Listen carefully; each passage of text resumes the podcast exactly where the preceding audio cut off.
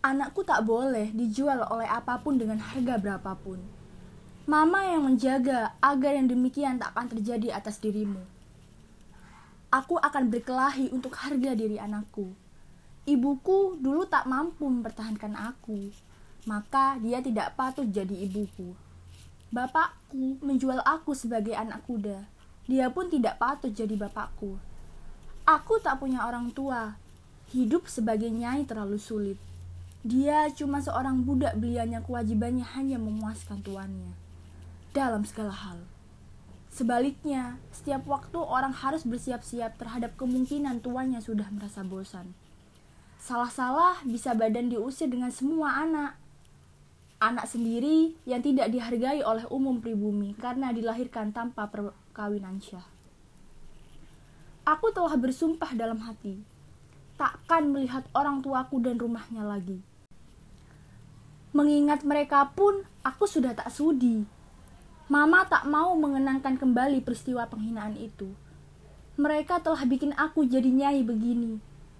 Maka harus jadi nyai, jadi budak belian. Yang baiknya yang sebaik-baiknya.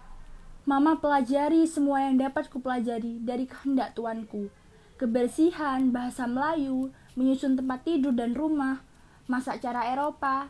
Ya, An, Aku telah mendendam orang tuaku sendiri. Akan kubuktikan pada mereka, apa pun yang telah diperbuat atas diriku, aku harus bisa lebih berharga daripada mereka, sekalipun hanya sebagai nyanyi. An, satu tahun lamanya aku hidup di rumah Tuan Besar Kuasa Herman Melema. Tak pernah keluar, tak pernah diajak jalan-jalan atau menemui tamu. Apa pula gunanya Aku sendiri pun malu pada dunia, apalagi pada kenalan, tetangga, bahkan malu punya orang tua. Semua bujang kemudian aku suruh pergi. Semua pekerjaan rumah aku lakukan sendiri. Tak boleh ada saksi terhadap kehidupanku sebagai nyai. Tak boleh ada berita tentang diriku, seorang wanita hina-hina tanpa harga. Tanpa kemauan sendiri ini. Beberapa kali juru tulis Sasrotomo datang menengok. Mama menolak menemui. Sekali istrinya datang melihatnya, aku pun tak sudi. Tuan Melema tidak pernah menegur kelakuanku. Sebaliknya, ia sangat puas dengan segala yang kulakukan. Nampaknya ia juga senang pada kelakuanku yang suka belajar, An. Papamu sangat menyayangi aku. Namun semua itu tak dapat mengobati kebanggaan dan harga diri yang terluka. Papamu tetap orang asing bagiku. Dan memang, mama tak pernah mengentukan diri padanya. Ia tetap kuanggap sebagai orang yang tak pernah kukenal. Setiap saat bisa pulang ke Nederland, meninggalkan aku dan melupakan segala sesuatu di tulangan. Maka diriku kuarahkan setiap waktu pada kemungkinan itu. Bila Tuan Besar kuasa pergi, aku sudah harus tidak akan kembali ke rumah Sasrotomo. Mama belajar menghemat an, menyimpan. Papamu tak pernah menanyakan penggunaan uang belanja. Ia sendiri yang berbelanja bahan ke Sidoarjo atau ke Surabaya untuk sebulan. Dalam setahun telah dapat kukumpulkan lebih dari 100 gulden. Kalau pada suatu kali Tuan Melema pergi, pulang atau mengusir aku, aku sudah punya modal pergi ke Surabaya atau berdagang saja. Setelah setahun hidup bersama dengan Tuan Melema, kontrak papamu habis. Ia tidak memperpanjangnya. Sudah sejak di Tulangan, ia menternakkan sapi perah dari Australia dan diajarinya aku bagaimana memeliharanya. Di malam hari, aku diajarinya baca tulis, bicara, dan menyusun kalimat Belanda. Kami pindah ke Surabaya. Tuan Melema membeli tanah luas di Wonokromo tempat kita ini, An. Tapi dulu belum seramai sekarang, masih berupa padang semak dan rumput-rumput hutan muda. Sapi-sapi dipindahkan kemari. Pada waktu itu, Mama mulai merasa senang, berbahagia. Ia selalu mengindahkan aku, menanyakan pendapatku, mengajak aku memperbincangkan semua hal. Lama-kelamaan aku merasa sederajat dengannya. Aku tak lagi malu bila toh terpaksa bertemu dengan kenalan lama. Segala yang kupelajari dan kukerjakan dalam setahun itu telah mengembalikan harga diriku. Tetapi sikapku tetap mempersiapkan diri untuk tidak akan lagi tergantung pada siapa pun. Tentu saja sangat berlebihan seorang perempuan Jawa bicara tentang harga diri, apalagi semudah itu. Papamu yang mengajari An. Tentu saja jauh di kemudian hari aku dapat rasakan wujud harga diri itu. Juga ke tempat baru ini, beberapa kali ayah datang menengok dan aku tetap menolak menemuinya. Temui ayahmu, sekali Tuan Melema menyuruh. Dia toh ayahmu sendiri. Aku memang ada ayah, dulu, sekarang tidak. Kalau dia bukan tamu Tuan, sudah aku usir. Jangan, tegah Tuan. Lebih baik pergi dari sini daripada menemuinya. Kalau pergi, Bagaimana aku? Bagaimana sapi-sapi itu? Tak ada yang bisa mengurusnya. Banyak orang bisa disewa buat mengurusnya. Sapi-sapi itu hanya mengenal kau. Begitulah aku mulai mengerti. Sesungguhnya mama sama sekali tidak tergantung pada Tuan Melema. Sebaliknya, dia yang tergantung padaku. Jadi mama lantas mengambil sikap ikut menentukan segala perkara. Tuan tidak pernah menolak. Ia pun tak pernah memaksa aku kecuali dalam belajar. Dalam hal ini, ia seorang guru yang keras tapi baik. Aku seorang murid yang taat dan juga baik. Mama tahu, semua yang diajarkannya pada suatu kali kelak akan berguna bagi diriku dan anak-anakku kalau Tuhan pulang ke Nederland. Tentang Sastrotomo, ia tidak mendesak-desak lagi. Beberapa kali juru tulis itu menyampaikan pesan melalui Tuhan. Kalau sekiranya aku segan menemuinya, hendaklah menulis sepucuk surat. Aku tak pernah laksanakan, biarpun hanya sebaris dua, biarpun aku sudah pandai menulis juga dalam Melayu dan Belanda. Berkali-kali Sasrotomo menyurati. Tak pernah aku membacanya, malah kukirim balik. Pada suatu kali, ibu bersama ayah datang ke Wonokromo. Tuan merasa gelisah, mungkin malu karena aku tetap tidak mau menemui. Tamu itu menurut Tuan telah merajuk minta bertemu. Ibu sampai menangis. Melalui Tuan, aku katakan, anggaplah aku sebagai telurnya yang telah jatuh dari petarangan. Pecah, bukan telur yang salah. Dengan itu, selesai persoalan antara diriku dengan orang tuaku. Mengapa kau mencekam lenganku, An? Kau kudidik jadi pengusaha dan pedagang tidak patut melepas perasaan dan mengikutinya. Dunia kita adalah untung dan rugi. Kau tidak setuju terhadap sikap mama, bukan? Hmm, sedang ayam pun terutama induknya tentu membela anak-anaknya terhadap elang dari langit pun. Mereka patut mendapat hukuman yang setimpal. Kau sendiri juga boleh bersikap begitu terhadap mama. Tapi nanti, kalau sudah mampu berdiri di atas kaki sendiri. Tuan kemudian mendatangkan sapi baru juga dari Australia. Pekerjaan semakin banyak. Pekerja-pekerja harus disewa. Semua pekerjaan di dalam lingkungan perusahaan mulai diserahkan kepadaku oleh Tuan. Memang mula-mula aku takut memerintah mereka. Tuan membimbing, katanya. Majikan mereka adalah penghidupan mereka. Majikan penghidupan mereka adalah kau. Aku mulai berani memerintah di bawah pengawasannya. Ia tetap keras dan bijaksana sebagai guru. Tidak, tak pernah ia memukul aku. Sekali saja dilakukan, mungkin tulang belulangku berserakan. Bagaimanapun sulitnya, lama-kelamaan dapat kulakukan apa yang dikehendakinya. Tuan sendiri melakukan pekerjaan di luar perusahaan. Ia pergi mencari langganan. Perusahaan kita mulai berjalan baik dan lancar. Pada waktu itu, Darsam datang sebagai orang gelandangan tanpa pekerjaan. Ia seorang yang mencintai kerja. Apa saja yang diberikan padanya. Pada suatu malam, seorang maling telah ditangkapnya melalui pertarungan bersenjata. Ia menang, maling itu tewas. Memang ada terjadi perkara, tetapi ia bebas. Sejak itu, ia mendapat kepercayaanku, ku angkat jadi tangan kananku. Sementara Tuan makin jarang tinggal di rumah. Hampir saja Mama lupa menceritakan An.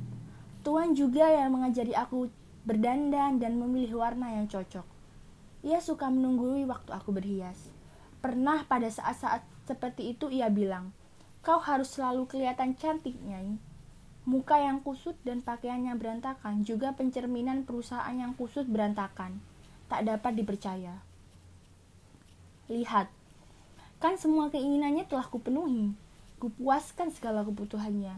Aku selalu dalam keadaan rapi. Malah akan tidur pun kadang masih kulakukan. Berhias. Cantik menarik sungguh lebih baik daripada kusut. An. Ingat-ingat itu. Dan setiap yang buruk tak pernah menarik Perempuan yang tak dapat merawat kecantikan sendiri, kalau aku lelaki, akan katakan pada temanku, jangan kawini perempuan semacam itu. Dia tak bisa apa-apa, merawat kulitnya sendiri pun tidak kuasa. Tuan bilang, kau tidak boleh berkinang, biar gigimu tetap putih gemerlapan. Aku suka melihatnya seperti mutiara. Dan aku tidak berkinang, An. Hampir setiap bulan datang kiriman buku dan majalah dari Nederland Tuhan suka membaca. Aku tak mengerti mengapa kau tidak seperti ayahmu, padahal aku pun suka membaca. Tak sebuah pun dari bacaannya berbahasa Melayu, apalagi Jawa. Bila pekerjaan selesai di senja hari, kami duduk di depan pondok kami, pondok bambuan. Belum ada rumah indah kita ini. Dia suruh aku membaca juga koran. Dia dengarkan bacaanku, membetulkan yang salah, menerangkan arti kata yang aku tidak mengerti. Begitu setiap hari. Kemudian diajarinya aku menggunakan kamus sendiri. Aku hanya budak belian. Semua harus kulakukan sebagaimana dia kehendaki. Setiap hari, kemudian diberinya aku jatah bacaan buku An. Aku harus dapat menamatkan dan menceritakan isinya. Ya An, sanikem yang lama makin lama makin lenyap Mama tumbuh jadi pribadi baru dengan penglihatan dan pandangan baru. Rasanya aku bukan budak yang dijual di tulangan beberapa tahun yang lalu. Rasanya aku tak punya masa lalu lagi. Kadang aku bertanya pada diri sendiri. Adakah aku sudah jadi wanita Belanda berkulit coklat? Aku tak berani menjawab. Sekalipun dapat kulihat betapa keterbelakangan pribumi sekelilingku. Mama tak punya pergaulan banyak dengan orang Eropa kecuali papamu. Pernah aku tanyakan padanya, apa wanita Eropa diajar sebagaimana aku diajar sekarang ini? Tahu kau jawabannya? Kau lebih mampu daripada rata-rata mereka, apalagi yang peranakan. Ah, betapa bahagianya dengannya, An. Betapa dia pandai memuji dan membesarkan hati. Maka aku rela serahkan seluruh jiwa ragaku padanya. Kalau umurku pendek, aku ingin mati di tangannya, An. Aku benarkan tindakan telah putuskan segala dengan masa lalu. Dia tepat seperti diajarkan orang Jawa, guru laki, guru dewa. Barangkali untuk membuktikan kebenaran ucapannya, ia berlangganan beberapa majalah wanita dari Nederland untukku. Kemudian Robert lahir. Empat tahun setelah itu kau, An. Perusahaan semakin besar, tanah bertambah luas kami dapat membeli hutan liar di desa perbatasan tanah kita. Semua dibeli atas namaku. Belum ada sawah atau ladang pertanian. Setelah perusahaan menjadi begitu besar, Tuan mulai membayar tenagaku, juga dari tahun-tahun yang sudah. Dengan uang itu, aku beli pabrik beras dan peralatan kerja lainnya. Sejak itu, perusahaan bukan milik Tuan Melema saja sebagai tuanku, juga milikku. Kemudian aku juga mendapat pembagian keuntungan selama lima tahun sebesar 5000 gulden. Tuan mewajibkan aku menyimpannya di bank atas namaku sendiri. Sekarang perusahaan dinamai Borderidge Buitenzorg karena semua urusan dalam aku yang menangani. Orang yang berhubungan denganku memanggil aku Nyai Ontosoroh, Nyai Buitenzorg. Kau sudah tidur? Belum? Baik. Setelah lama mengikuti majalah-majalah wanita itu dan menjalankan banyak dari petunjuknya, pada suatu kali ku ulangi pertanyaanku pada Tuan. Sudahkah aku seperti wanita Belanda? Papamu hanya tertawa mengakak. Tak mungkin kau seperti wanita Belanda. Juga tidak perlu. Kau cukup seperti yang sekarang. Biar begitu, kau lebih cerdas dan lebih baik daripada mereka semua. Semua, ia tertawa mengakak lagi. Barang tentu dia melebih-lebihkan, tapi aku senang dan berbahagia. Setidak-tidaknya aku takkan lebih rendah daripada mereka. Aku senang mendengar pujian-pujiannya. Ia tak pernah mencela, hanya pujian melulu. Tak pernah mendiamkan pertanyaanku, selalu dijawabnya. Mama semakin berbesar hati, semakin berani. Kemudian An, kemudian kebahagiaan itu terguncang dahsyat, menggeletarkan sendi-sendi kehidupanku.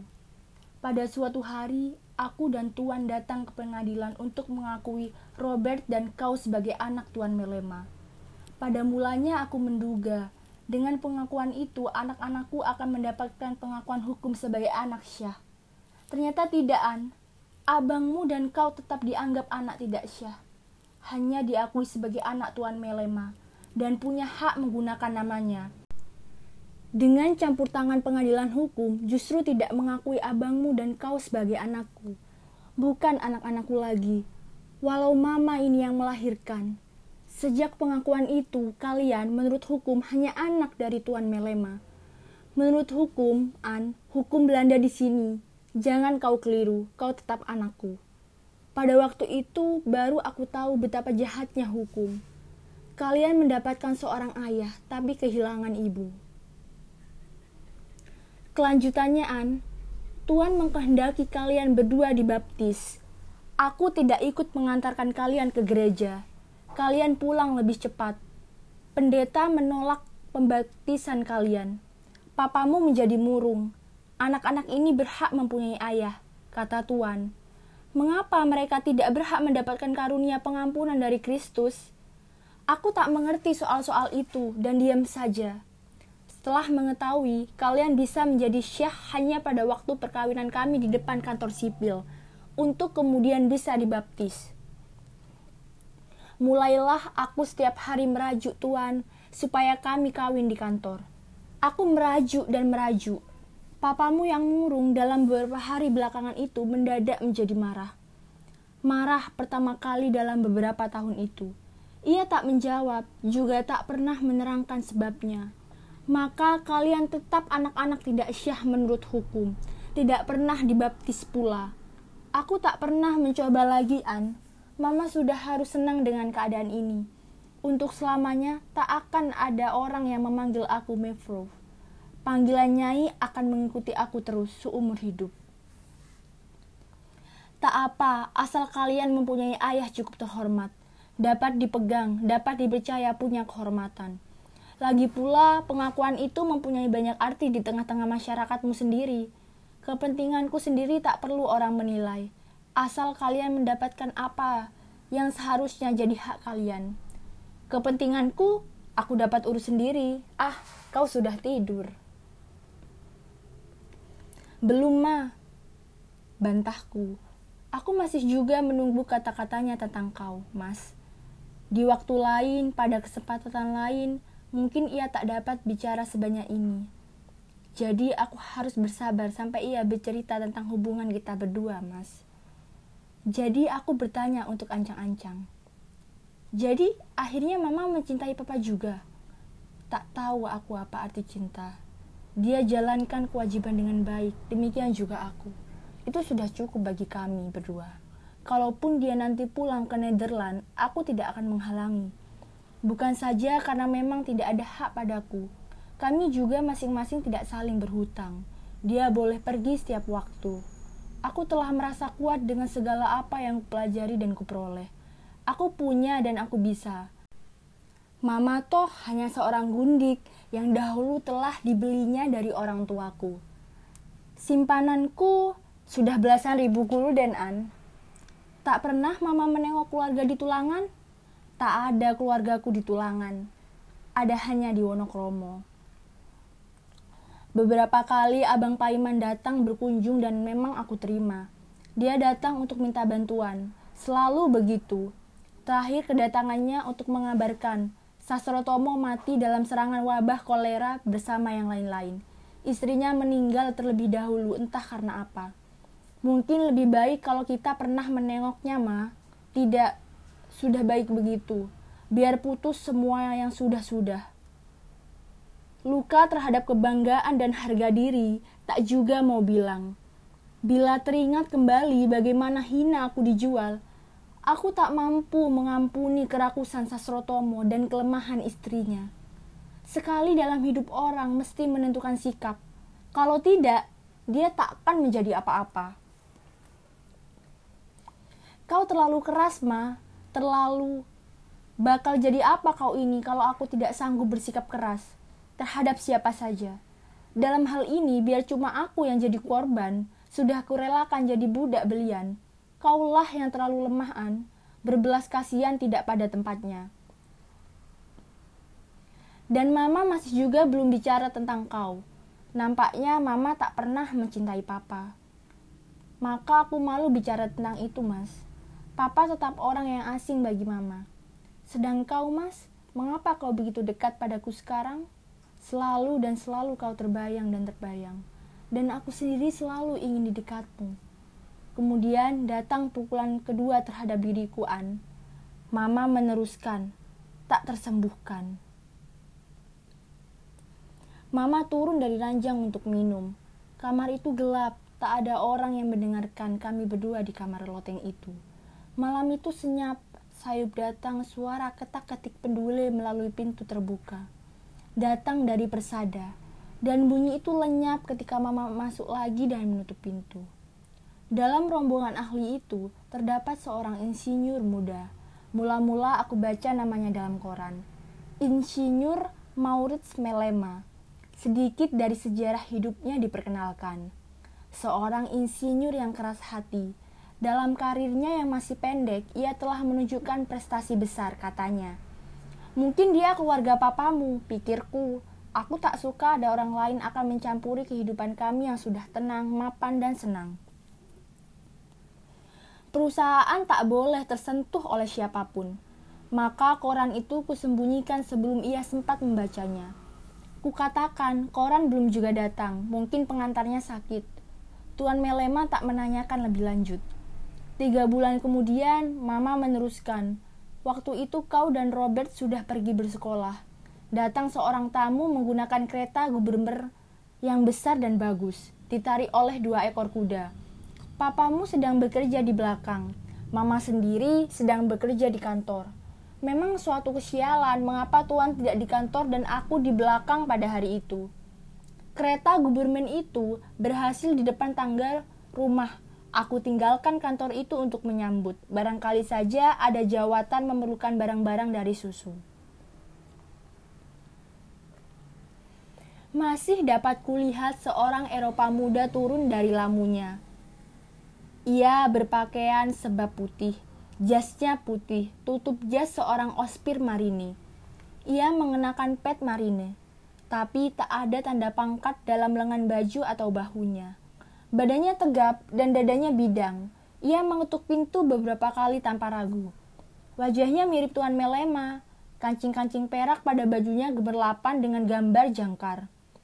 Dengan Melayu buruk, yang berkata pendek dan angkuh, yang sudah Sejak pertama kurasai sebagai kurang ajar dan bertentangan dengan kesopanan Eropa yang kukenal. Mana Tuan Melema? Tanyanya tanpa tanda tanya. Tuan siapa? Tanyaku tersinggung.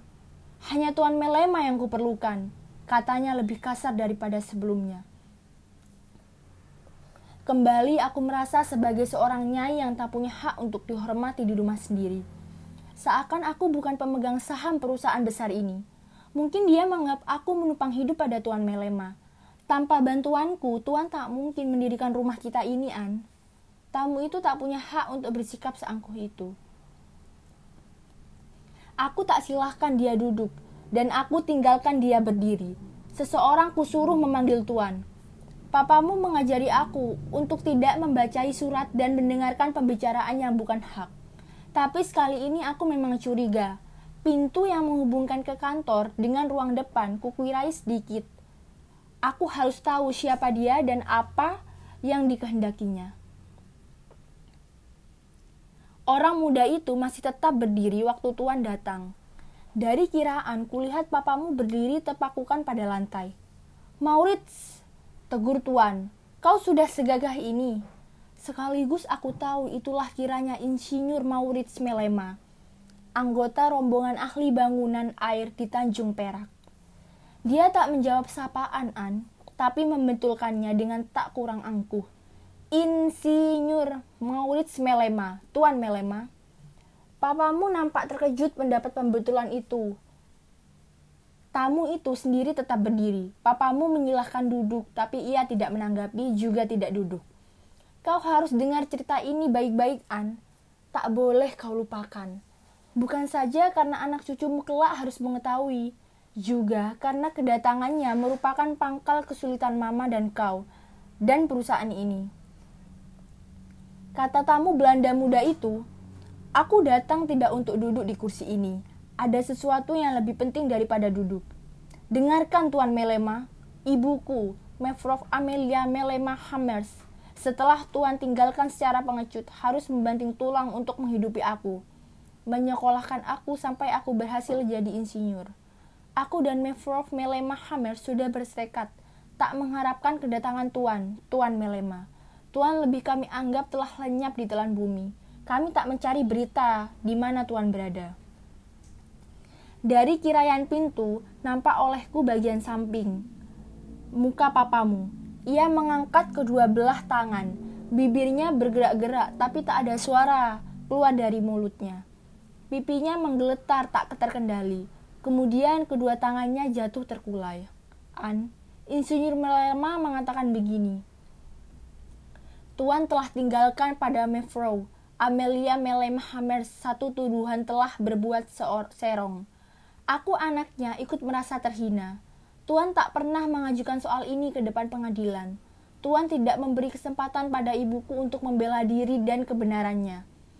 Entah pada siapa lagi tuduhan kotor terhadap ibuku telah Tuhan sampaikan atau ceritakan. Kebetulan sekarang ini aku sedang berdinas di Surabaya, Tuan Melema.